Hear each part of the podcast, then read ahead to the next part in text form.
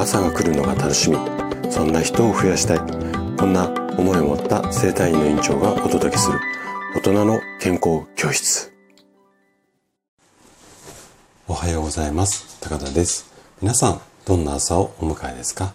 今朝もね元気で心地よいそんな朝だったら嬉しいです。さて毎週日曜日はね朗読をしています。で今回朗読するのが小西文江さんの「心と体と私」です。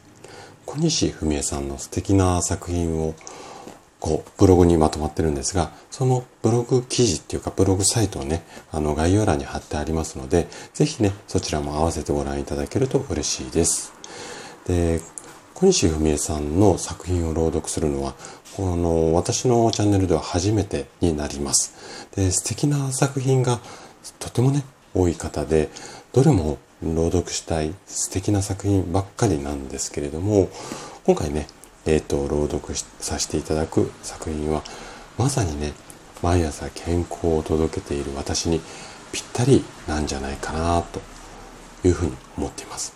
で私のラジオの中でも何度かこうお伝えしているんですがあの健康法にはね絶対の正解はない私はそういうふうに考えていますなのでこのラジオでねこんなことをすると健康にいいですよっていうふうにいろいろね毎朝お話をしてるんですがこの情報っていうのも100%の正解ではなくてあなたが正解を手に入れるヒントだと私はそう思っているんですね。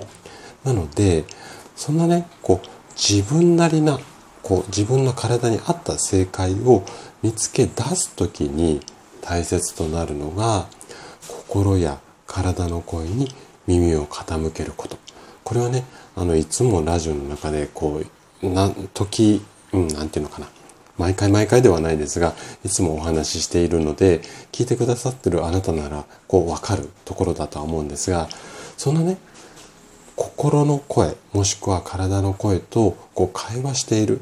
それが、こう、ギュッて詰まった作品が、今日朗読させていただく、心と体と私になります。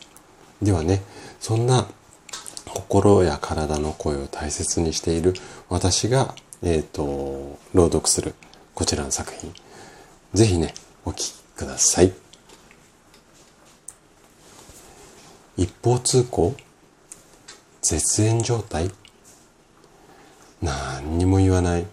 優しいあなたについつい甘えてしまう私。白状者と知りながらあなたは私を待っていてくれた。一番近くて遠いあなたへ。照れくさくてなかなか言えないけれども。ごめんね。許してほしい。いつもありがとう。止めどなく注がれる思いは愛。こぼさないように。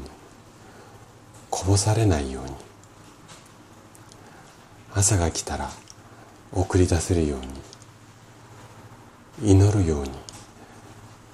受け入れてみる。